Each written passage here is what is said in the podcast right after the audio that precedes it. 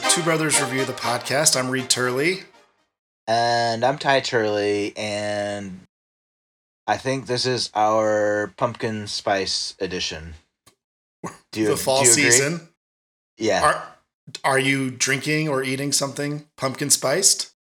Well, no, but this maybe our, maybe our podcast is the is just in general is the equivalent of the pumpkin spice. Have you ever thought about that? It just comes out every fall. yeah, it's, it's, it's seasonal. um, and you and you miss it when it's not there. I people have asked where have we been, and just taking a little break, everybody. But we're happy to be back. We're happy to be back, and we're happy to be apple cider donuts for you. Well, no, now you just switched it up. oh, you're right. Pumpkin apples? What the crap? That's confusing. Keep going. Yep. Today we're going to be talking about Amsterdam. Uh, but before we get to that, Ty, do you have a favorite ensemble movie? Well, the one that um, the one that came to mind was was Tropic Thunder. That's a great one. It's a great one. Uh, it's a silly one. It's a they're being ridiculous, which is fun. But yeah, I think I was, I, mean, I did have this thought. Aren't all movies kind of ensemble movies, except for that one with uh, where the guy's driving in a car talking on the phone the whole time? Tom Hardy. That's not an ensemble movie, but every yeah. other movie kind isn't, of is.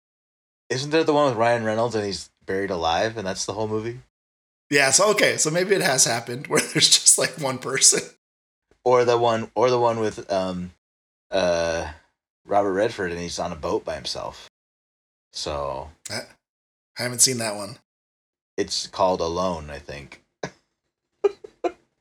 Sad. Uh, yeah. well, okay.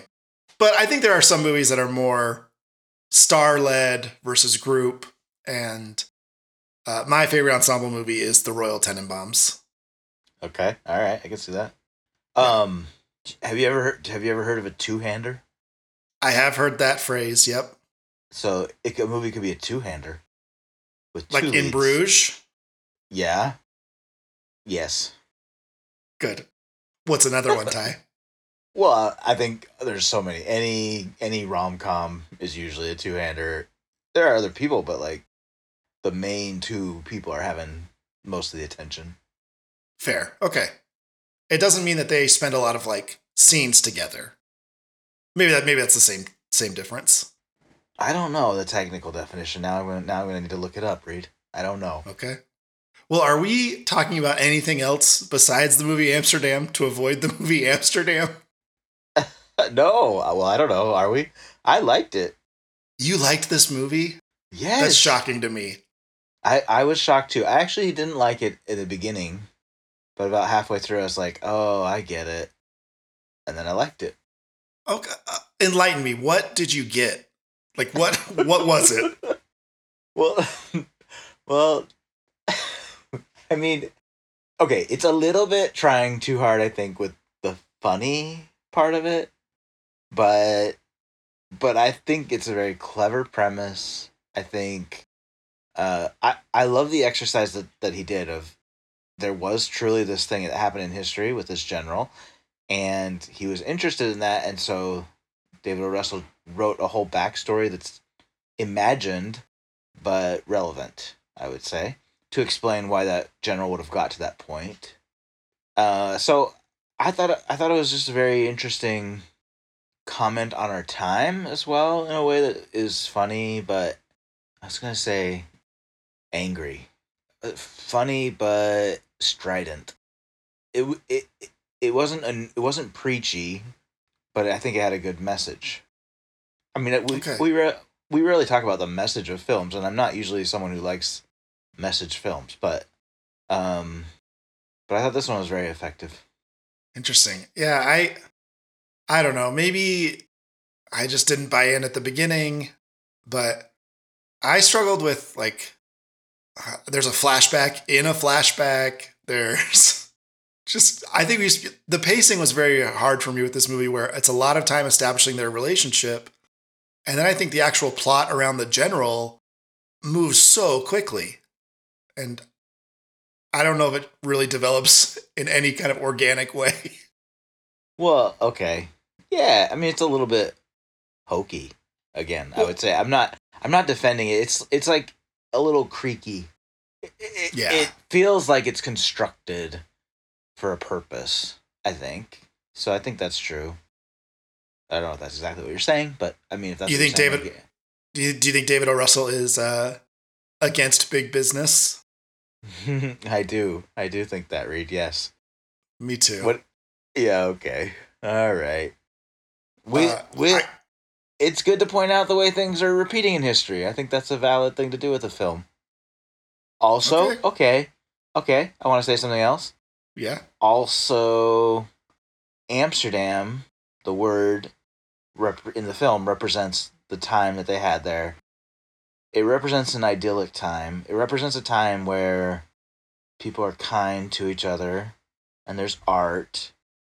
And I like that ideal.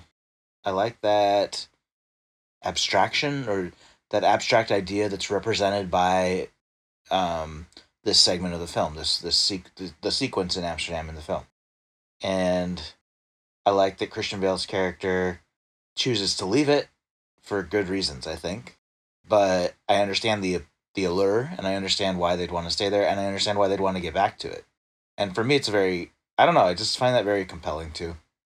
Yeah, I, I think that that was an effective kind of through line of this, like, you know, you like the idea of like him choosing to leave and it kind of breaking up the experience for the other two as well. And like Margot Robbie's character knows it's not sustainable without like once Christian Bale leaves or once they go to help him, like they have to get they get drawn back into the real world and they can't live in that that space of creativity and freedom. Yeah, Uh, how did you think the three the three leads kind of did those, those three? man. Okay. I thought I thought Margot Robbie was so good. I I I thought it was amazing. I thought Christian Bale was funny, a little bit over the top, and then John David Washington, like always, was sort of a black hole of energy for me. Just I just don't like it. I he's too calm. He's too chill all the time. I just don't understand. He doesn't seem like a charismatic movie star to me, but whatever. Like just kind of flat delivery, Yes. low low emotion. Yes, and I know I know you probably love him. I don't know actually what you feel. I know Yeah, I liked I liked Tenet. Yeah, that's weird still. Um I know some of our I know I know some of our listeners like him. I don't understand it, but it's fine. Yeah, What did you think of the acting? uh, Uh, I probably I. Oh, sorry. You ha- did you want to say you more ha- about Margot? You have to admit Margot Robbie was so good in this. Ugh, I, I don't know if this. Not for me. I would have said Christian Bale was the best of the three. Uh, uh I, yeah i don't know just that sort of and maybe it's more the writing than the acting where i think they just had to kind of be a little ridiculous and serve plot points that i don't, I don't know i just just didn't connect with me yeah, like just their her, the whole interactions with her sister-in-law and her brother are so forced weird I, not real it's, it's just not real yeah, it's not real. I guess that's true.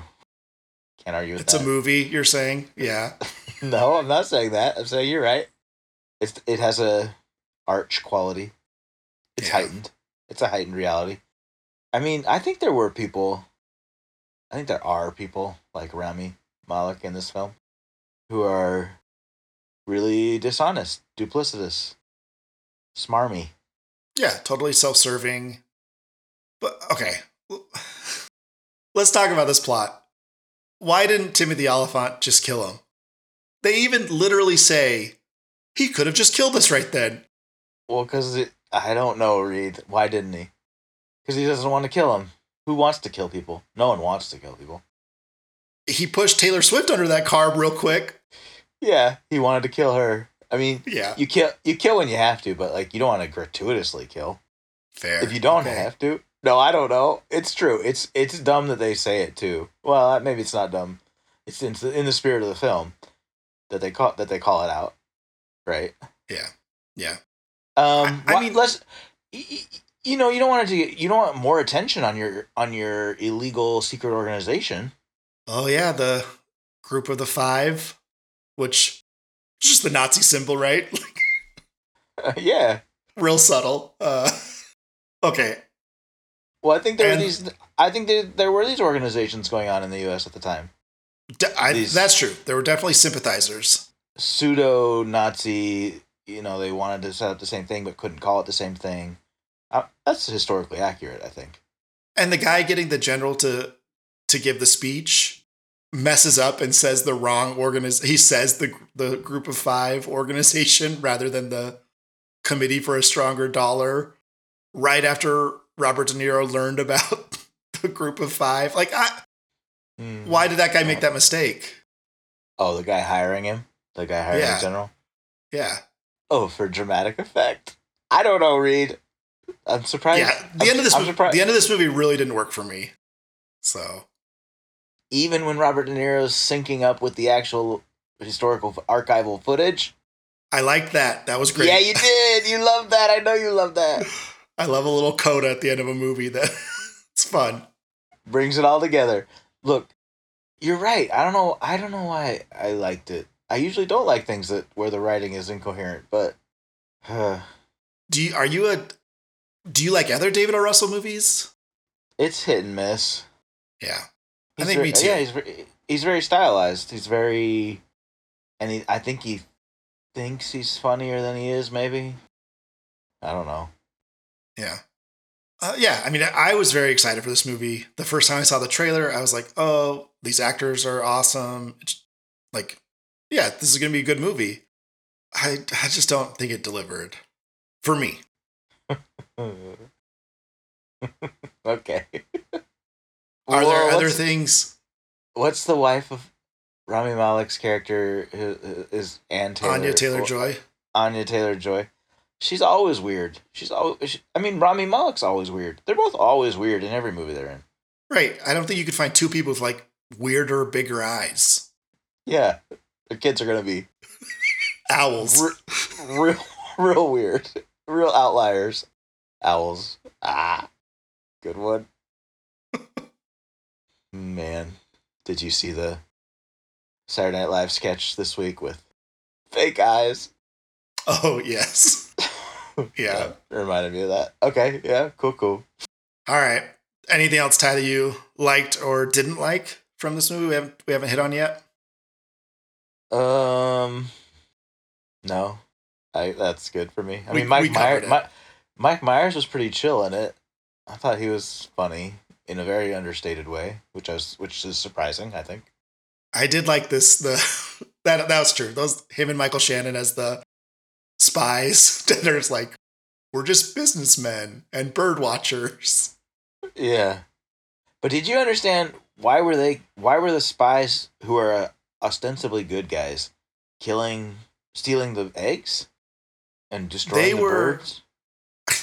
I, I it's very weird, but I think they're the people that realized he attributed the scientific discovery that cuckoos go into nests and replace eh, eh, those birds' eggs with their own eggs to these two spies.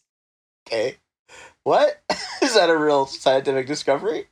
I well, it's a fact. The cuckoo bird goes to a nest, kicks out the other eggs, and leaves their own eggs.